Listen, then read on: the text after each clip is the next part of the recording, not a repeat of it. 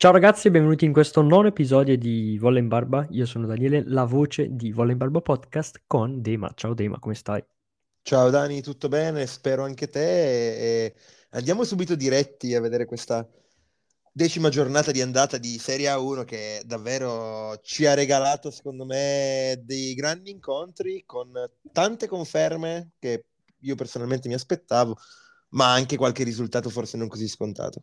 Sì, e allora per citare il sommo Fabio Caressa, immergiamoci subito e iniziamo da quello che è stato l'anticipo di questa decima giornata andata in onda su Rai Sport, dove Pinerolo ha perso in casa 3-0 contro Scandicci. Passando invece alla domenica, Milano ha faticato in un poco contro Casalmaggiore, ottenendo solamente una vittoria per 3-2. Chieri invece vittoria molto facile, 3-0 contro Busto, così come per Bergamo contro Trentino, una partita fondamentale per la lotta a salvezza. Vallefoglia invece ingrana la seconda vittoria consecutiva infliggendo un 3-1 a Firenze, così come Roma contro Cuneo e come Conegliano nel posticipo contro l'Igor Gorgonzola Novara, nel posticipo appunto andato in onda anche su Sky Sport 1 e Now TV tra le altre. Dema, un commento generale, fammi il tuo editoriale, il editoriale di Lorenzo da De Martini prima di commentare precisamente tutte le partite.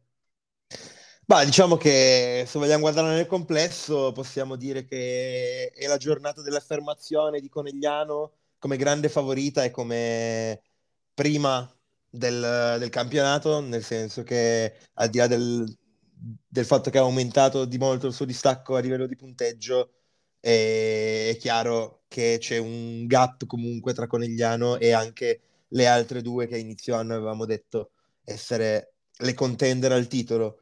Così come Trentino, permettimi di dire, salvo grandi sorprese, si è circa condannata, secondo me, alla retrocessione per questa stagione. Ecco. E quindi possiamo dire che è stata una giornata cruciale per...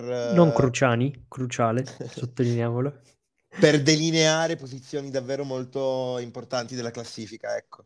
Ma ti direi di dire bando alle ciance e andiamo al Palabus Company di Villafranca. Mi è gasato questa tua introduzione, tra l'altro intro alla puntata di oggi per citare il podcast AW Italian Podcast, mandiamo un saluto per chi segue il wrestling, ma non siamo qui per parlare di wrestling ma di pallavolo, quindi colgo subito il tuo invito e parliamo di Pinerolo Scandicci. 3-0 della squadra toscana con i parziali di 25-19, 31-29 e 25-19 nuovamente. MVP Ekaterina Antropova. Dema, nonostante, ti vado a sottolineare, un'ottima partita di Brit Herbots che ha concluso con il 58% in attacco, frutto di 14 punti su 24 prove disponibili e un 77% di ricezione positiva e un 38% di perfetto. Quindi diciamo che se lo sono contese tra di loro questo MVP, ma comunque ottima vittoria per Scandicci. Sì, Brit, come abbiamo già detto negli scorsi episodi, è una giocatrice un po' onnipresente, nel senso che non eccelle particolarmente in un fondamentale magari, ma tiene il campo, comunque in attacco tiene tutto. No, assolutamente. E no, più che altro il discorso grosso è che almeno nelle ultime partite, e questo soprattutto, in realtà ha eccelso in tutti i fondamentali, perché hai appena elencato i dati, e quindi appunto Herbots sicuramente in un periodo di grandissima forma ed è molto molto importante per Scandicci, così come lo è Antropova, che devo dire, al di là delle critiche che abbiamo visto durante la pausa nazionali e anche un po' a inizio stagione, secondo me si sta dimostrando una delle top bande del campionato e di conseguenza, permettimi di dire, top opposti del campionato chiaramente, e permettimi di dire di conseguenza uno dei top opposti del mondo. Chiaro, non è ancora ai livelli anche di lettura della partita e di incisività di gente come Egonu, ma anche come Hock, però non è secondo me così tanto sotto a questo punto. Direi, per non dilungarci poi troppo, ti sottolineerei che si è fatta tutta la panchina in partita una giocatrice come Carol, ed è appunto, come abbiamo detto tante volte, il punto di forza di Scandicci, poter far riposare così tanto alcune giocatrici chiave.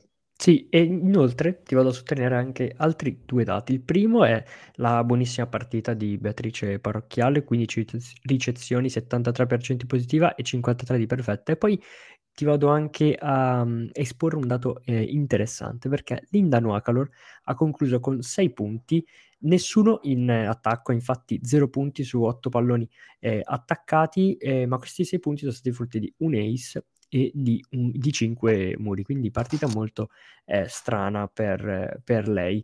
Passando invece dall'altra parte della rete, Dema, c'è una Pinerolo che mi aspettavo che almeno un set potesse vincerlo, e c'è anche andata vicino. Comunque diciamo che è sempre lì Pinerolo in classifica, è in ottima posizione, non è una sconfitta che intacca più di tanto la stagione di Pinerolo, considerando anche il livello dell'avversario. E Pinerolo, che ormai possiamo dirlo definitivamente ormai da qualche giornata, l'opposta titolare è Nemet e Maia Storco è relegata alla panchina, ecco.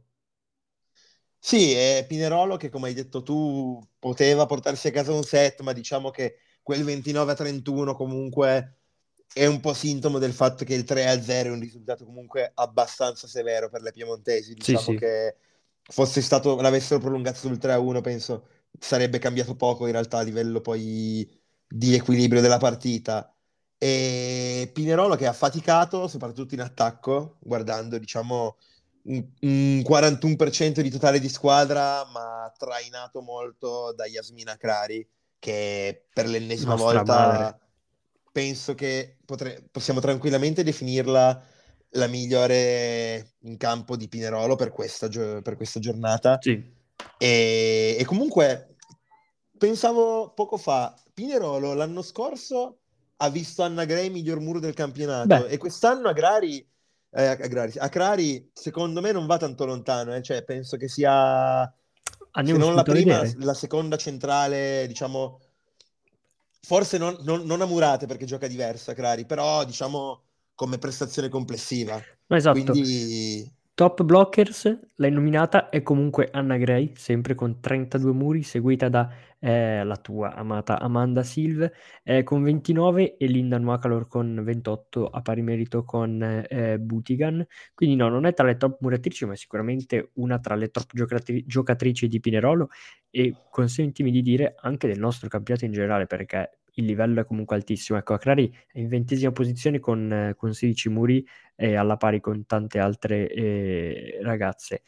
Però c'è da sottolineare comunque l'importanza di questa stagione per lei, perché abbiamo visto comunque anche, come hai fatto bene te ad evidenziare, la stagione dell'anno scorso di Grella l'ha comunque portata a giocare a Chieri, che è comunque un passo in avanti rispetto a Pinerolo, considerando che fa anche le coppe europee, ecco.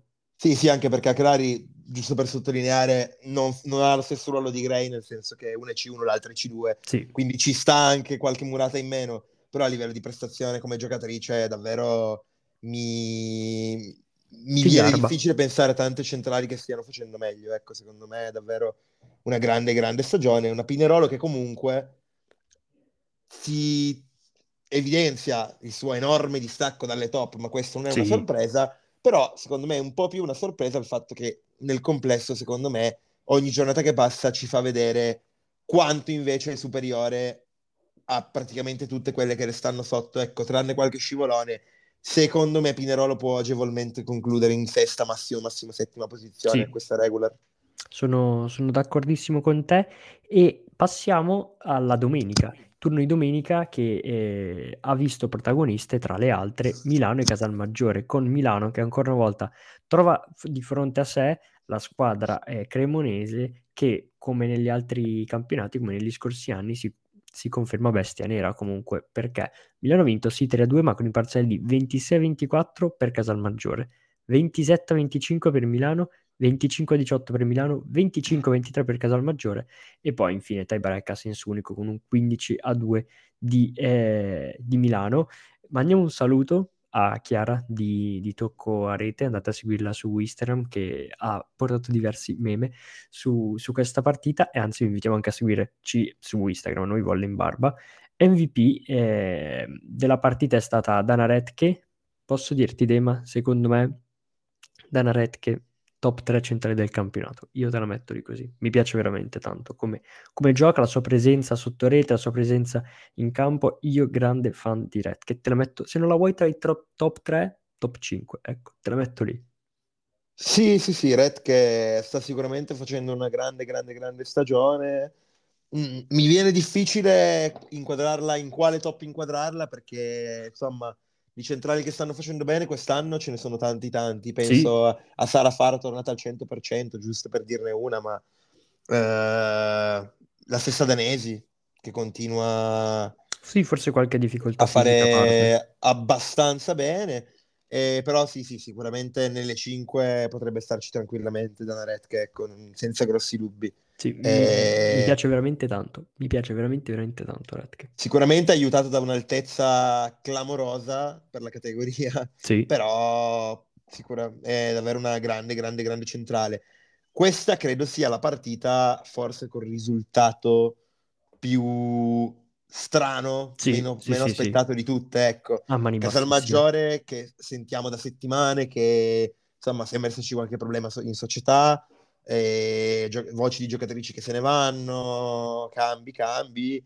Milano che comunque era anche in una fase di crescita, secondo me, l'avevo già detto negli scorsi episodi, che secondo me da dopo il doppio incontro con Conegliano stava crescendo di forma decisamente, e faticare così tanto, anche tra l'altro col fatto che c'è la Champions di mezzo in queste settimane, sì. Portare avanti una partita 5-7 non è davvero una fatica di troppo, secondo me, per sì. Una squadra con le ambizioni di Milano. Sì, anche perché se vai a vedere i roster, cioè guardando solo il tabellino, Milano ha un roster infinito, mentre Casalmaggiore, che ha perso anche a Costa, tra l'altro, che si è trasferita a Trento, ha veramente poche giocatrici in confronto al roster di 11 di giocatrici a tabellino. È davvero strano, lasciami anche dire, perché davvero nemmeno nelle under 18 o B2 di medio alto livello si arriva con 11 giocatrici tabellino, quindi sì. Mi stupisce non poco, sinceramente.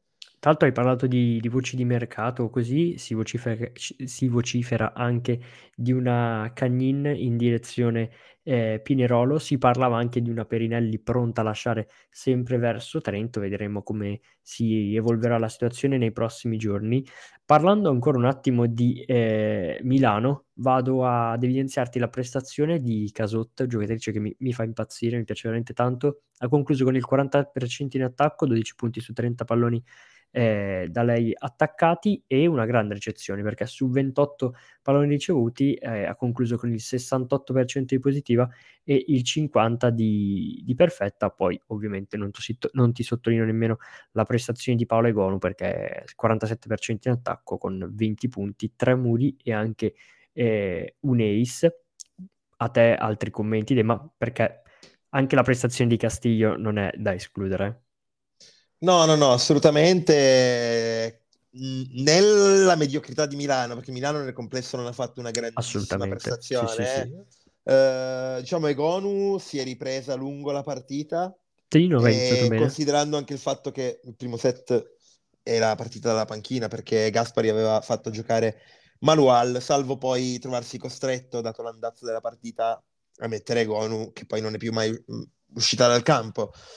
E Malual, che nonostante il tabellino non sia così disastroso, effettivamente sembrava non essere troppo in ritmo e far fatica a far girare bene il Vervolley.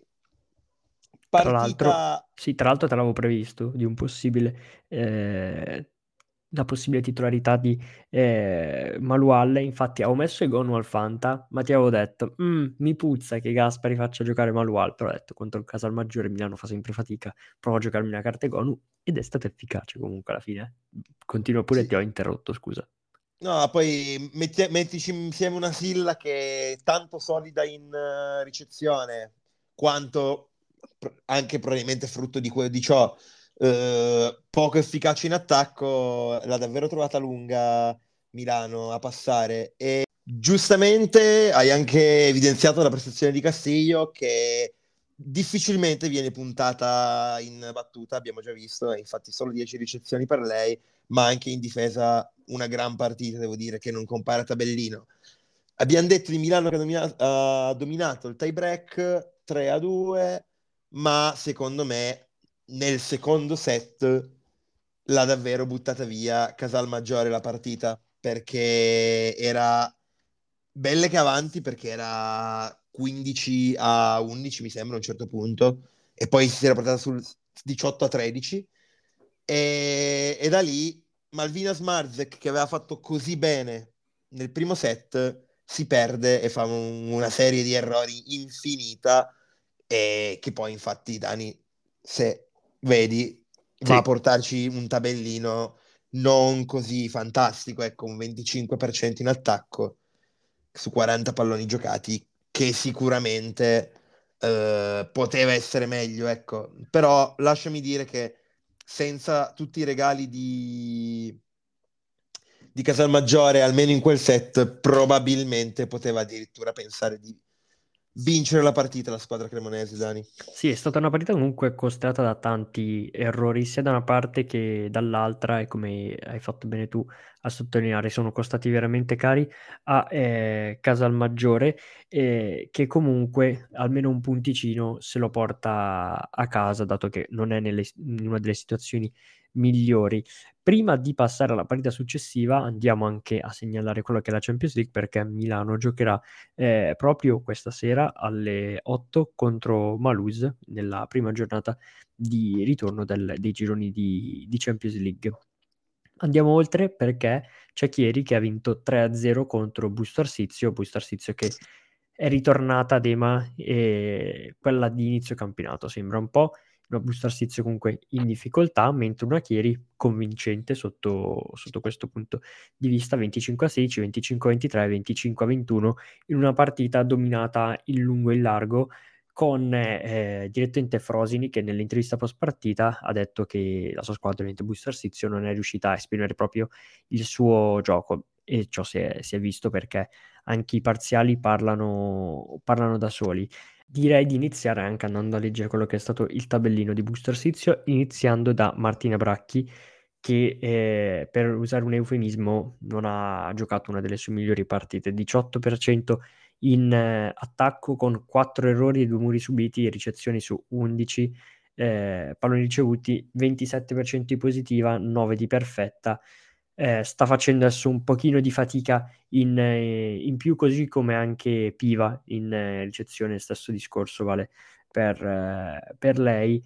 È un Busto che adesso deve compattarsi, trovare la concentrazione giusta per andare oltre questo momento negativo sia dentro che fuori dal campo, perché altrimenti c'è una Bergamo dietro che la tallona, Bergamo che incontra proprio nel prossimo turno di campionato. Sì, è Busto che dopo qualche partita in cui sembrava in crescita, come hai detto tu... Tipo la vittoria su Vallefoglia.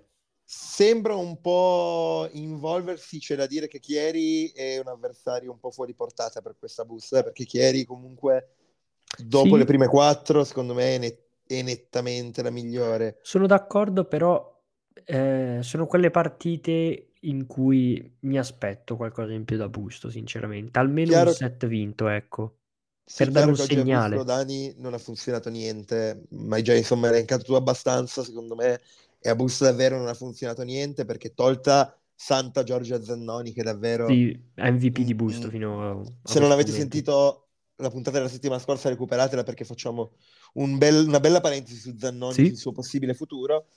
E però davvero Zannoni, che continua a essere un pilastro clamoroso, devo dire tutte le altre, in quasi tutti i fondamentali, oggi grandi difficoltà. Se ricordi bene, inizio anno parlavamo delle bassissime percentuali d'attacco di Busto, che faceva proprio fatica a spingere giù la palla, e oggi si sono ripetute. Chiaro, anche la ricezione oggi, tolta appunto a Zannoni, è stata abbastanza un disastro. Carletti la tiene un po' su, però nel complesso grossi problemi per Busto. Ecco, sicuramente è una partita su cui lavorare tantissimo. Di là trovano contro una squadra molto solida, che funziona, perché funziona bene, con...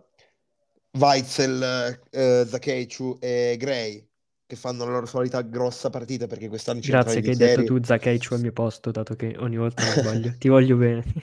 Stanno facendo davvero, secondo me, una grande stagione il centrale di Chieri, e Grobella, che sembra essere tornata molto in palla, da diciamo, infatti, tant'è che Antuli sta anche facendo fatica a vedere il campo, insomma, da quando Grobelna è tornata a essere così in forma, e una Skinner che è sempre, devo dire, trascinatrice. Sì.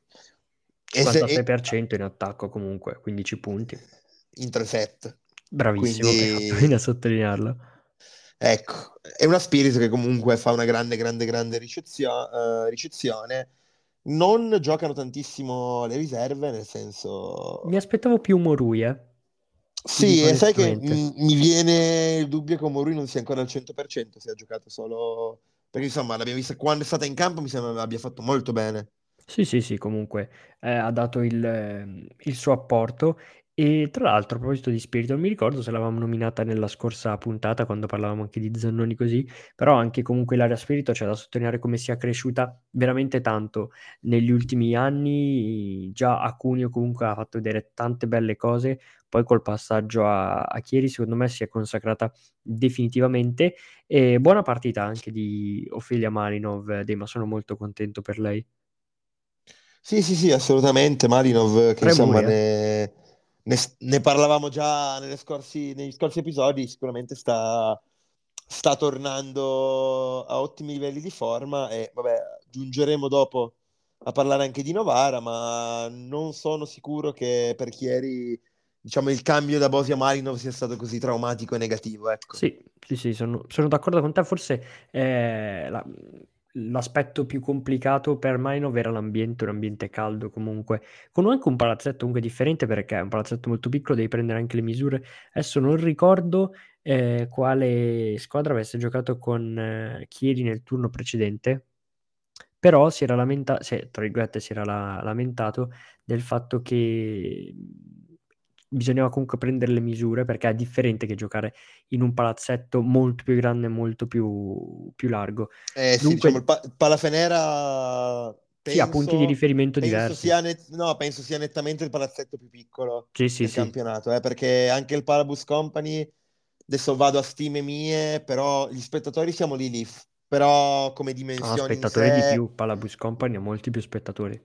No, mica tanti, sai Dani. Dici? Però sì, parliamo di 50-100 posti di differenza. Ah, ok. Però a livello di dimensioni in sé, davvero a Chieri ti dà l'impressione di avere il pubblico in campo. Sì. Talmente è stretto lo spazio, quindi sicuramente per chi non è abituato è un contesto diverso, non so, penso da una Candy Arena, da un Pala Igor, dove insomma ci sono spazi giganteschi tra il campo e tutto il resto. Ti può allargare anche un po' il campo questa visione di un palazzetto più grande. Detto questo, secondo me comunque è la squadra giusta per la Malinov per rilanciarsi, e ha fatto un'ottima scelta a venire a Chieri con anche un ottimo allenatore come Bregoli. Chieri che sarà impegnata domani alle 8 italiane in quel di Torino contro il Lajkovac per appunto la CEV Cup, gli ottavi di ritorno.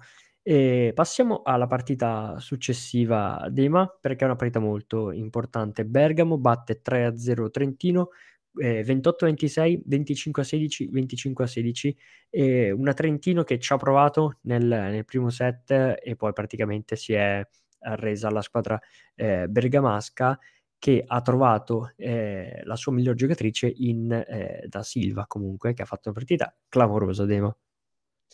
Sì, Maris che fa una grande partita e trascina Bergamo, diciamo, e almeno un paio di settimane che parliamo di questo scontro diretto, perché era davvero la partita cruciale per capire le squadre in fondo che linea avrebbero seguito. E dato il risultato, Dani, come abbiamo già anticipato prima, ti direi che per Trentino le cose si mettono male, perché salvo davvero miracoli dell'ultima ora mi sembra molto difficile che la squadra trentina possa pensare di giocarsi una salvezza. Bergamo, riconquistando una vittoria da 3 punti e anche dopo il cambio allenatore eccetera, sicuramente dimostra che invece ne ha, e che proverà fino all'ultimo a giocarsi la salvezza con le altre 2 o 3 squadre che secondo me arriveranno lì. Chiaro che con il livello alto di quest'anno, l'essere rimasti così impiantati all'inizio stagione è un brutto segnale. Però, insomma, mi sembra che col coach nuovo, Nervini diventata titolarissima, sta facendo... Sì? Sei contento, dillo. Grandi prestazioni. Nervini... Pontatina. Devo dire, sì, assolutamente, Nervini... Io ce la vedo tranquillamente come banda della nazionale tra qualche anno. Lo dici qui? Lo dici qui, dillo. Tu ora prenditi 30 secondi e di che Nervini sarà la banda della nazionale. Dillo adesso, vai. Cosa sei, la zanzara? L'ho appena detto. Citazioni. Infatti era fatta apposta. Fammelo dire. Vai. Te lo faccio fammelo dire. Tutto bellissimo. Ragazzi. Ecco, un saluto anche alla Zanzara, sì, podcast, ecco, il podcast d'Italia. Invitiamo Cruciani Parenzo a parlare di pallavolo, un po' come se fosse un tifoso di Novara, l'altro un tifoso di Chieri, ecco, è un po' un derby. Sarebbe stupendo.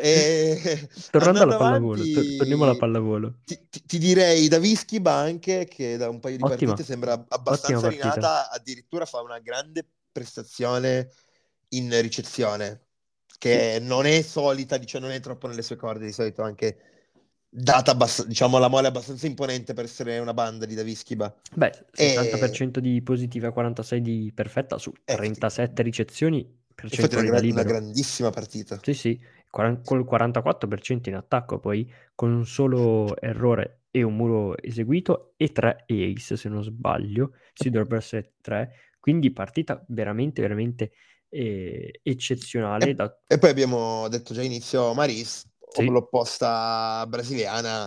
Devo dire che il 57% su 30 palloni è una prestazione da oppostone.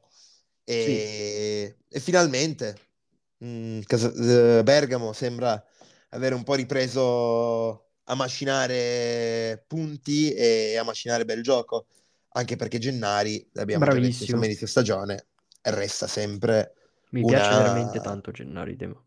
Una gran giocatrice. Ti passerei la palla per Trentino, sottolineandoti solo subito l'esordio di Acosta, che Dani, tra poco lasciate l'onore di dircelo, forse non è stato così incredibile come poteva aspettarsi qualcuno dalle parti di Trento, e forse la migliore in campo dell'Itas Trentino è una ritornata Valentina Zago, che per quanto... non stia brillando troppo a livello di squadra e abbia giocato pochissimo, devo dire che non ha fatto affatto male, considerato quanto poco campo ha visto quest'anno. Sì, sicuramente le migliori di Trento sono state Zago, 42% in attacco e 10 palloni messi a terra, ma anche Sherban, che ha concluso con il 56% in attacco. Ecco, forse meglio Sherban nel complesso piuttosto che Zago. Sherban che ha ricevuto anche col 57% di positiva e il 48% di perfetta. Maluccio comunque il debutto di Acosta, 15% in attacco, solamente 2 punti e 4 muri subiti.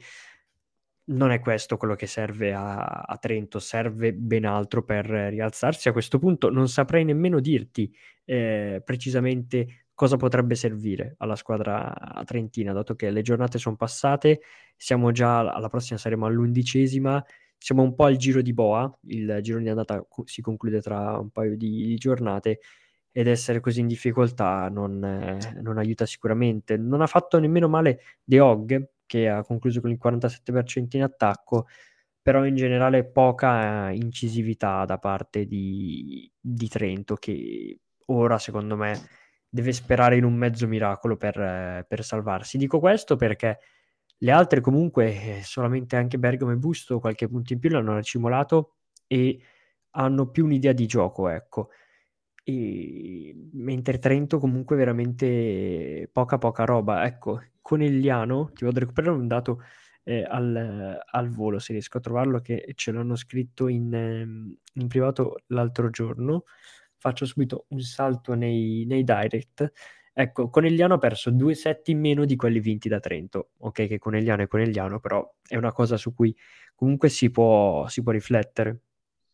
Sì, assolutamente. Anche perché Trento, diciamo, a inizio stagione avevano un po' le attenuanti di avere un calendario davvero davvero proibitivo. Bravo, tant'è bravo. Che se ricordi nella puntata con il buon Marco Arcari, lui stesso aveva detto che secondo lui Trento poteva tranquillamente salvarsi.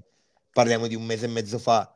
Sicuramente dalla seconda parte di calendario un po' più agevole ci aspettavamo, se non per forza più vittorie, almeno qualche prestazione più convincente di Trento, sì. Che invece continua secondo me a dimostrarsi la squadra nettamente più fuori forma e più destinata alla retrocessione del campionato. Sì, anche perché è obbligatorio un po' per Trento in queste partite contro Bergamo vincere almeno 2 set, cioè portare a casa almeno un punto. Se non porti a casa punti in queste partite e perdi 3-0 senza nemmeno vincere un set, dimostri proprio la tua, tra virgolette, inferiorità nei confronti delle altre dirette concorrenti, anche non fa sicuramente bene al morale, no? No, infatti assolutamente, diciamo raccogliere punti nelle partite abbordabili è fondamentale se ti trovi nella posizione di Trento, che non si ritrova così in grado di sfruttare punti persi da altre squadre, Dani, come Vallefoglia e Firenze, che si sono affrontate nella partita successiva, e devo dire un risultato che io non mi sarei mai aspettato, ma che penso in pochi, dato il periodo di forma delle due squadre, si sarebbero aspettati. Sì, era una partita particolare questa, perché c'era una Vallefoglia che dopo 7 sconfitte consecutive, se non sbaglio, era riuscita a trovare la vittoria contro Trento. Dall'altra parte una Firenze che continua un po' con questi sali-scendi che non mi convincono troppo, perché se io vado a vedere il roster, come detto in altre occasioni, ha un roster ottimo, cioè anche con Novara abbiamo visto che l'ha messa in seria difficoltà. Poi escono queste partite con Vallefoglia che mi aspetto terminino anche al tie break, perché considero partite molto equilibrate, invece Firenze non raccoglie nemmeno un punto, nonostante comunque prestazioni clamorose di giocatrici come Ishikawa, che ormai non è nemmeno più una sorpresa. Dema forse non ha fatto benissimo in attacco, perché ha concluso con solo con un 26%, ma leggimi le percentuali di ricezioni, perché è come avere un libero in più a questo punto in campo, anzi ha fatto meglio del libero effettivo, ovvero Giulia Leonardi. Sì, 100% di ricezione positiva e 73% di ricezione perfetta su ben 11 ricezioni è un dato abbastanza impressionante per una banda. Chiaro, poi in attacco, adesso ne parleremo, ha fatto fatica, però sicuramente Firenze, anche forti di un Ishikawa in stato di grazia, appunto, dopo aver visto portare Novara un 44-42 in un set e aver strappato un set là, devo dire che almeno il punto contro Vallefoglia me lo sarei aspettato, anche perché l'abbiamo detto proprio nell'ultimo episodio, io Firenze, vedendo come stanno rendendo le sue giocatrici, me la vedevo come la squadra subito dopo Pinerolo, ecco, se vogliamo delineare una classifica ideale. Sì, anche dopo Chieri, ti dirò, vedendo lo star power, di questo avevo parlo. Bene, invece... anche Smayer, a parte le percentuali d'attacco che, come hai detto te, non sono state alte per praticamente nessuna giocatrice, però 50 ricezioni con 70 di positiva e 34 di perfetta. Sta crescendo tantissimo Alsmayer, soprattutto in questo fondamentale. Sì, Alsmayer, diciamo, trainata anche un po' dalla stessa Ishikawa, sta facendo una grande stagione. E certo è che tolta Craiduba, che abbiamo parlato anche settimana scorsa di come comunque stia facendo bene anche lei, che chiude col 44% in attacco, poi in realtà di efficienza reale parliamo di molto meno, perché ben 3 errori e 6 muri, quindi di fatto poi l'efficienza reale diventa molto bassa. È chiaro che nel complesso un 33% di positività, che si trasforma in meno del 20% di effettività in attacco per Firenze, è sicuramente un grosso problema. E partita, sai, non granché di Ilaria Battistoni, forse una delle prime partite in cui ti dico che Battistoni non mi è piaciuta tanto, non ha fatto quello che ci è abituato a fare di solito, ecco. Sì. Mentre parlando di Vallefoglia c'è la solita Alexic con 7 muri Dema e il 58%. In attacco sicuramente una delle MVP di questo turno, MVP anche di questa partita. E bene anche Mingardi, tutto sommato con il 40% in attacco, condito da tre muri e un ace. In generale una vittoria veramente, veramente fondamentale per Vallefoglia, perché la rilancia nel pieno della corsa ai playoff e nella corsa anche alla Coppa Italia, dato che comunque poi al termine del girone di andata, che ripetiamo sarà tra 2 giornate, si delineerà quello che sarà il tabellone per poi accedere alle finali. Sì, e Vallefoglia che sembrava in crisi piena, insomma ne abbiamo anche parlato, mi sembra, abbastanza approfonditamente sì, negli episodi di 2, 3, 4 settimane fa, e dopo questa vittoria importante su Firenze diciamo che il bilancio attuale della stagione cambia un po', perché è chiaro, non parliamo di una squadra come qualcuno poteva aspettarsi inizio stagione che può impensierire le big, chiaramente nessuno dice che poteva star sopra una delle 4-5 big, però quantomeno di portarsi via qualche set, di farle tremare un po', ecco. Però sicuramente non è nella situazione da enorme rischio retrocessione che sembrava qualche settimana fa.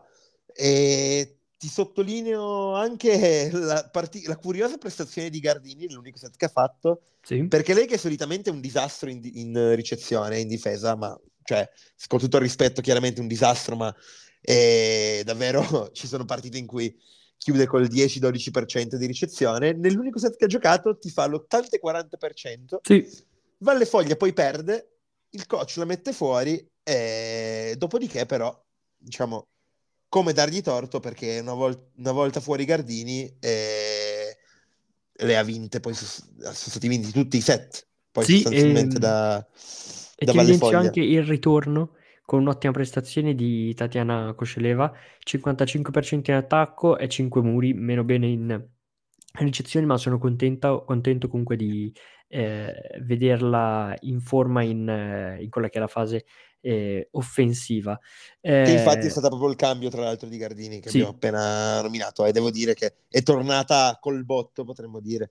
Sì, prima di proiettarci verso quella che è Roma-Cuneo, ricordo anche la partita di Scandicci questa sera in Champions League, dato che precedentemente mi sono dimenticato. Scandicci ospita Vasas Obuda Budapest, in quella che appunto, come per le altre squadre, è la prima di ritorno. Eccoci invece a Roma-Cuneo, Dema 3-1 per la squadra della capitale, che era andata sotto nel primo set, perdendolo 25-18, salvo poi rimontare con un secco 25-15, un 25-17, un 26-24, che ha chiuso poi i giochi. MVP della partita in questo caso è stata premiata Giulia Melli, se lo merita Dema, perché è una giocatrice che mi piace molto, che spero riesca ad esplodere definitivamente in questo campionato, dopo tanti anni passati anche in A2.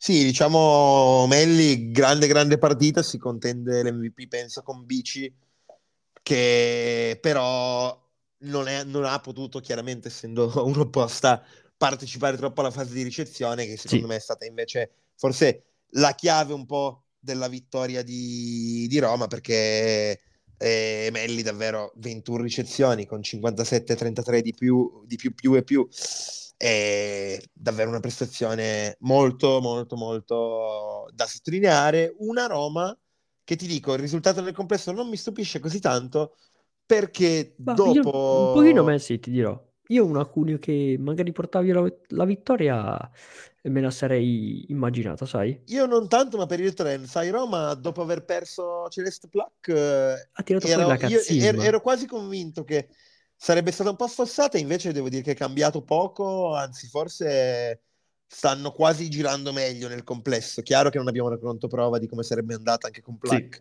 però al di là del fattore Plac devo dire che Roma è in un grande trend di crescita all'inizio stagione. Loro anche un discorso simile a quello di Trento, con esito poi diverso, hanno avuto un calendario iniziale molto complesso.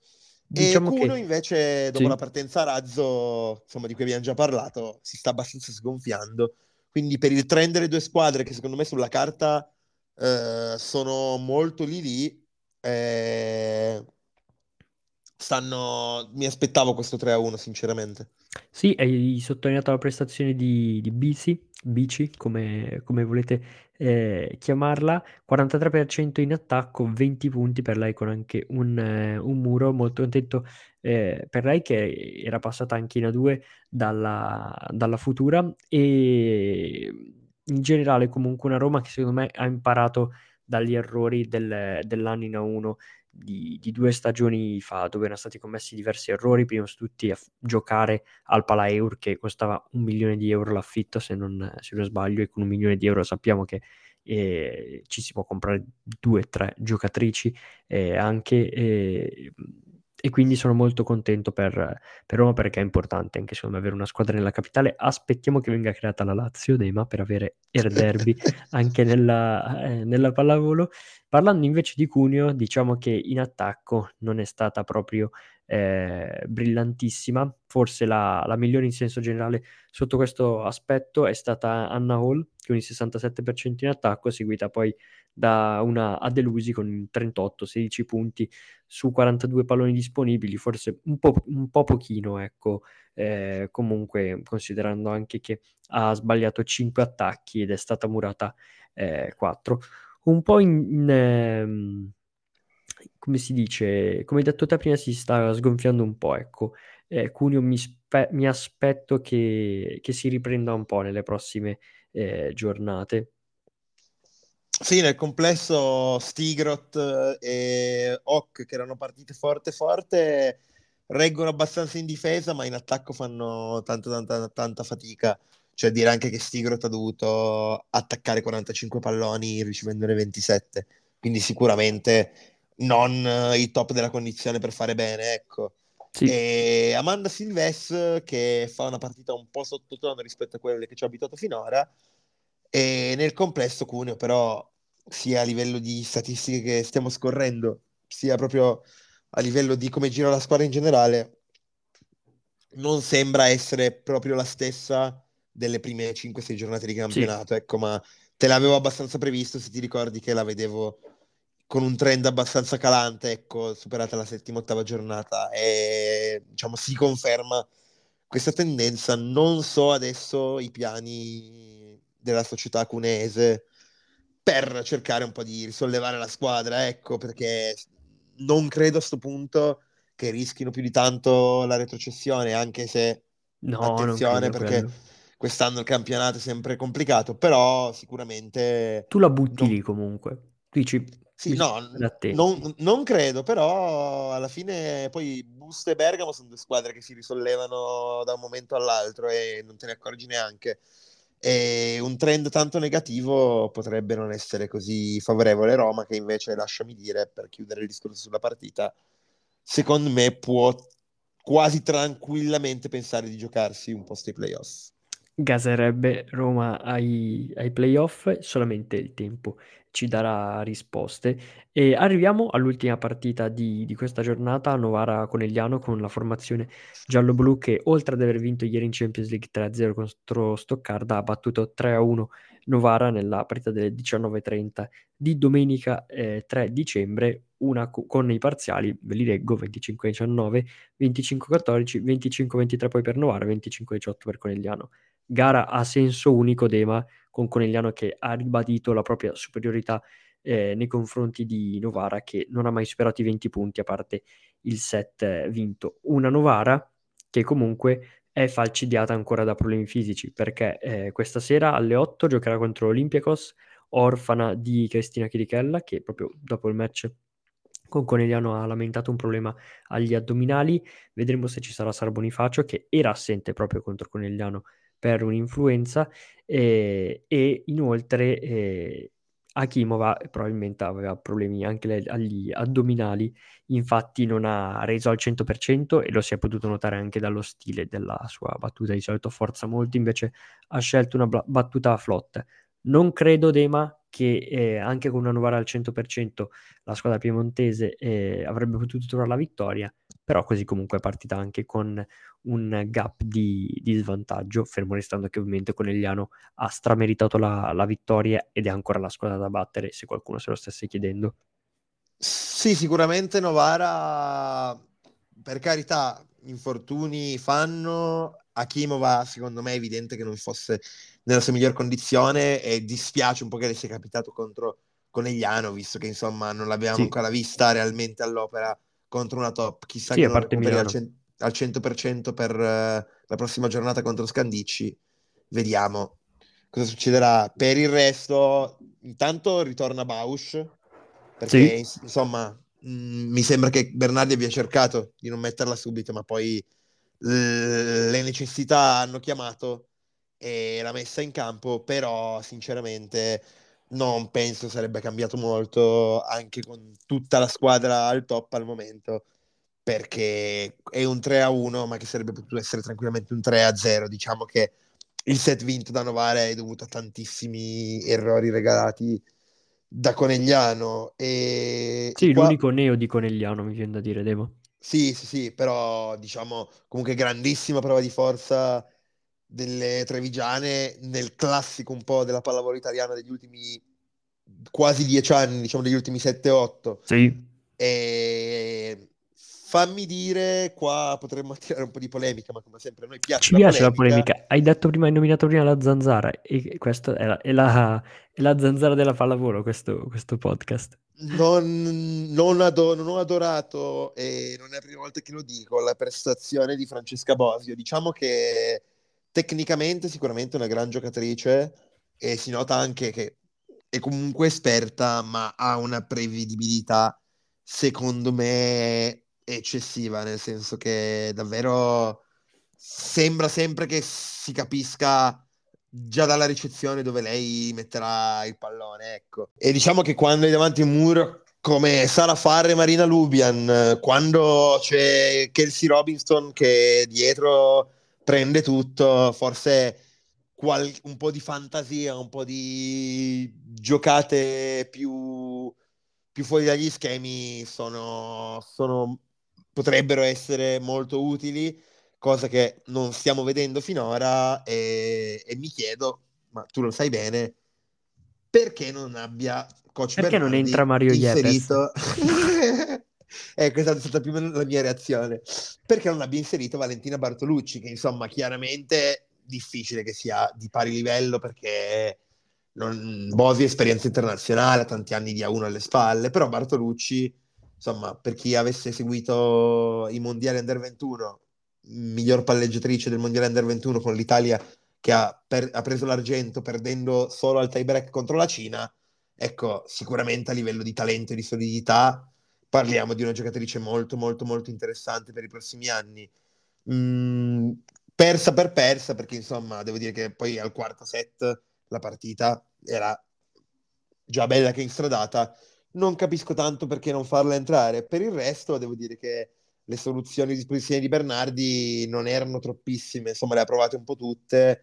Durul sembra essere molto un opposto di rimpiazzo, ecco, e comunque non è almeno giocato, e comunque togliere Akimova sarebbe sembrata follia anche a me, quindi lo comprendo. Capralova è stata messa dentro un attimo, ma devo dire che è sembrata molto indietro, e quindi sicuramente non troppe opzioni in più disponibili a Bernardi. Non so, Dani, se hai altre idee sull'Inter. No, sono completamente d'accordo con te. Dico solo che probabilmente Bosio non è stata nemmeno avvantaggiata dalla ricezione, dato che non ha fatto benissimo Novara, 37 di positiva e 23 di perfetta di squadra. Però comunque, anche per il discorso più generale che hai fatto, sono d'accordissimo con te.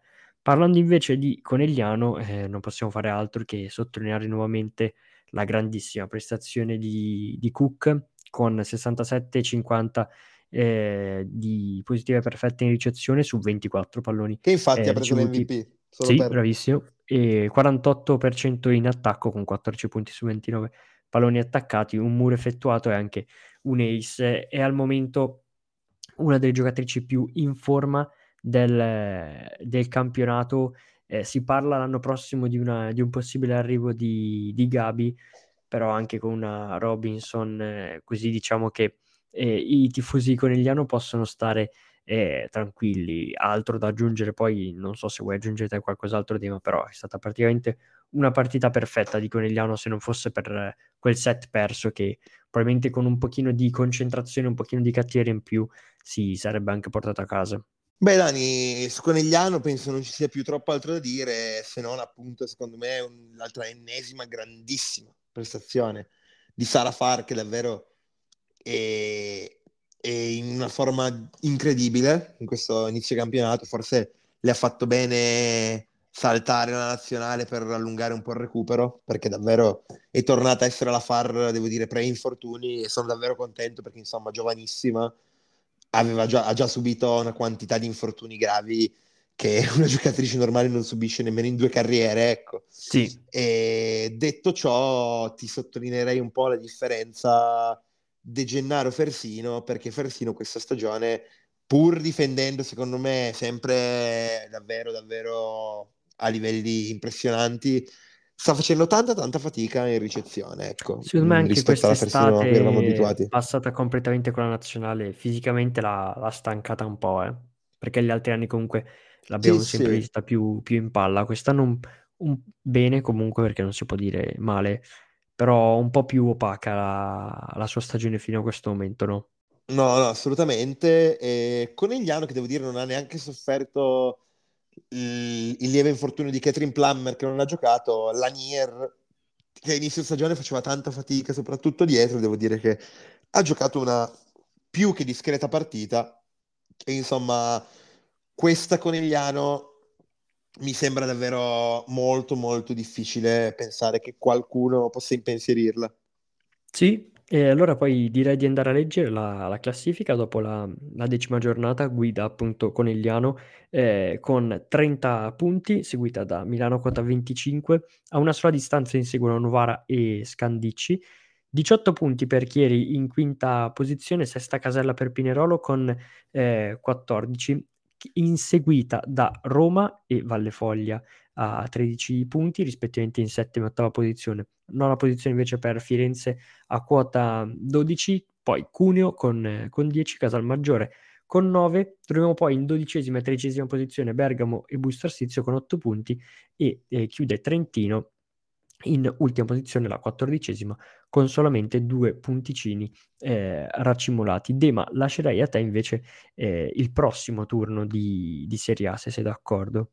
Eh sì, Dani, la prossima giornata di A1 che si svolgerà il prossimo weekend, insomma tra il 9 e l'11 dicembre, che poi si tratterà di una delle ultime giornate di andata, e penso con l'ultimo big match, che è quello di Scandicci Novara, nel posticipo di lunedì sera alle 20:30. Esatto. Partendo da inizio giornata troviamo il sabato alle 20:30 in diretta Rai Sport, come ogni sabato, Busto Arsizio Bergamo in una sfida che può essere molto interessante in ottica salvezza. Sempre il sabato alle ore 21 troviamo Casalmaggiore e Pinerolo, squadre entrambe in cerca di una conferma. Passando all'orario canonico della domenica alle 17, troviamo contemporaneamente Conegliano, Vallefoglia, Firenze, Chieri, Cuneo, Milano e Trentino, Roma. Perfetto. Allora siamo pronti per passare alla 2, Dema, no? Eh sì, Dani, una 2 che è già ormai nel girone di ritorno, si è appena svolta la seconda giornata del girone di ritorno, e se per te va bene partirei a elencarti i risultati del girone A, lasciandoti poi quelli del girone B. Sì, certo. Nel girone A alle 16, un'ora prima dell'orario previsto, della domenica pomeriggio, Albese è capitolata per 0-3 in casa contro il Messina, che si conferma davvero una delle big del girone. Alle 17, orario canonico del campionato, Brescia supera 3-0 a Padova l'Alta Fratte, mentre Busto Arsizio, sempre in trasferta, agevolmente si sbarazza per 3-0 di Pescara. Talmassons, tornato tra le mura di casa, batte per 3-1 le calabresi del Soverato, e Perugia al Palabarton, sua fortezza, batte per 3-1 Bologna, che comunque ti dico riuscire a portare via un set, anche se non equivale a un punto, al Palabarton, tanta roba per Bologna. Sì, e ti vado a leggere subito la classifica del girone A, perché guida sempre Perugia con 31 punti, Busto Arsizio poi la futura con 29 e 25 per Talmasson. Quarta posizione per Messina con 24 punti, seguita da Brescia a 19 e successivamente poi Albese con 12. In settima posizione Bologna con 11 punti, ottava Soverato con 10, chiudono Altafratte Padova con 4 punti e Pescara con 0. Cosa c'è da dire di questa seconda giornata di ritorno? Ci sono tante conferme, Dema, perché Messina ovviamente... Sì, non troppe sorprese, ecco, diciamo una giornata sì, abbastanza lineare. Sì, perché Messina appunto ha battuto 3-0 in trasferta Albese e in una gara che poteva rivelarsi più insidiosa anche di quello che poi effettivamente è stato, ma Messina invece ha dimostrato di essere una delle grandi squadre, una delle squadre più favorite anche magari a salire in A1, vincendo comodamente 3-0. Stessa cosa vale per Brescia, che non ha avuto problemi con Padova. La futura vale anche per la futura lo stesso discorso, perché 3-0 contro una Pescara sempre più in difficoltà si potrebbe istituire anche una sorta di parallelo tra Pescara e Trentino. A proposito di futura, da segnalare l'ottima prestazione di Teresa Bosso, a cui mandiamo un grande saluto, schierata titolare al posto di Coinsensao.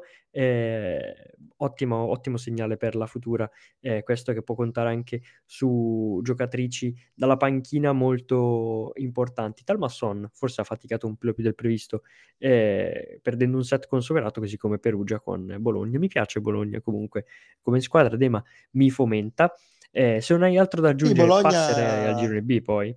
Bologna speriamo solo, ti dico, se la faccia a salvarsi, perché in un girone complicato come là, secondo me per una neopromossa sta facendo davvero una grandissima stagione. E nel complesso, ti dico, vedendola così, devo dire che ormai abbiamo, secondo me, abbastanza definito le 5 che andranno in pool promozione, le 5 che andranno in pool salvezza, e a questo punto si tratta di racimolare più punti possibili, e Perugia e Busto stanno davvero volando sotto questo profilo, perché stanno staccando nettamente anche le squadre del girone B, di cui ti lascerei leggere i risultati. Vado poi io con la classifica. Yes, invertiamo i ruoli. San Giovanni Marignano vince 3-1 in quel di Olbia, stesso risultato per Montecchio in trasferta a Lecco. Mellindugno, attenzione, vince 3-0 contro Mondovì. Macerata invece si impone 3-1 contro Cremona in uno degli scontri diretti di questo girone B, e infine Uffanengo Colpaccio 3-0 contro una Costa Volpino che, diciamo, Dema è in difficoltà in questo momento. Sì, Costa Volpino che era partita molto bene per essere una neopromossa ed è in una fase un po' di crisi, anche perché situazione, abbiamo sempre detto, molto diversa dall'altro girone. Attenzione, perché pensiamo a Melendugno che, ragazzi, 3-0 contro Mondovì, abbiamo detto a lungo di quanto Melendugno abbia raccolto un po' meno di quello che si sarebbe meritato. A questo proposito vi ricordo, se non l'avete recuperato, di recuperare l'episodio di un paio di settimane fa con Alberto Brandi. Bravo, lo spam parliamo... ci sarà fino a... per altri 2 mesi vi beccate lo spam. Di cui parliamo del girone d'andata di A2, perché davvero secondo me è un episodio che mette un focus molto interessante sulle società di questo fantastico campionato. E quindi Costa Volpino che si ritrova di fatto alle ultime posizioni del girone. E per quanto riguarda un po' tutte le altre, risultati abbastanza preventivabili. Sicuramente farà bene Offanengo, che c'è a far risollevarsi un po', ecco, e può aspirare ad andare su. Ti leggo rapidamente la classifica. Sì, perché Dani. È interessante a proposito di Costa Volpino la classifica. Esattamente, perché nel girone B troviamo Macerata saldamente al comando con 28 punti, seguita a un punteggio pieno di distanza a 25 punti da San Giovanni Marignano, tallonata da Montecchio a 24, seguita a ruota da L'Esperia Cremona a 23.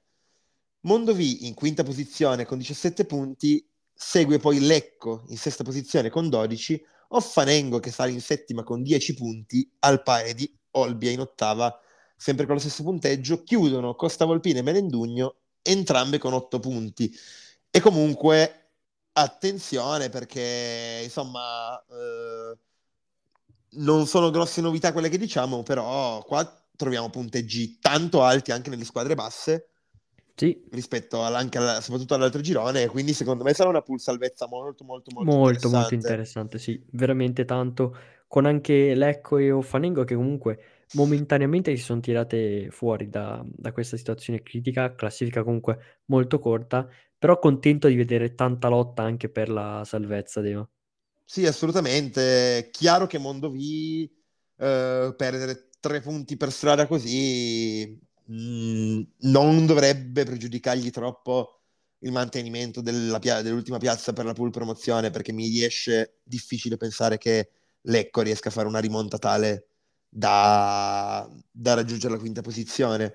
Però sicuramente Mondovì, con tutti i pezzetti che sta lasciando per strada, difficilmente quest'anno potrà aspirare tanto in alto. Ecco, secondo me farà una pool promozione abbastanza di basso profilo, andando poi a chiudere la stagione un po', insomma, in quella via di mezzo che sono le ultime posizioni del girone unico di promozione. Per sì, quanto riguarda dietro, occhio, perché tra Lecco, Fanengo e Olbia soprattutto, vediamo se Costa Volpino dovesse mai riprendersi, però insomma tra Lecco, Fanengo e Olbia c'è un bel via vai di punti da spartirsi, ecco, perché sono 3 squadre che alternano momenti ottimi a momenti pessimi. Olbia dopo dei grandissimi periodi è ritornata a perdere tanto spesso, e vediamo un po' cosa succederà. Sì, e per concludere ti faccio anche una piccola sorpresa, perché ti nomino la B1, perché abbiamo parlato di Costa Volpino, che in finale l'anno scorso per salire a 2 ha giocato contro Parella, una Parella che nel girone A in questo momento clamorosamente è ultima, è l'unica squadra ad aver vinto una sola partita al momento, solamente 5 punti, e si trova in una situazione molto molto particolare. E ti segnalo che prima in questo momento c'è Concorezzo, sarebbe goliardico comunque vedere Concorezzo magari in A2 alla fine della stagione.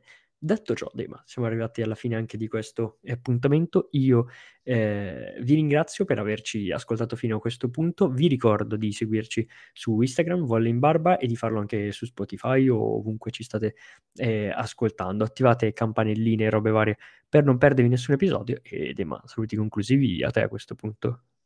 Sì, Dani, non mi resta che ringraziarti per avermi fatto compagnia anche in questa settimana. E come in ogni episodio auguro a tutti voi che ci ascoltate una buona serata o una buona giornata in base all'ora. Ciao a tutti. Ciao ragazzi, a mercoledì prossimo.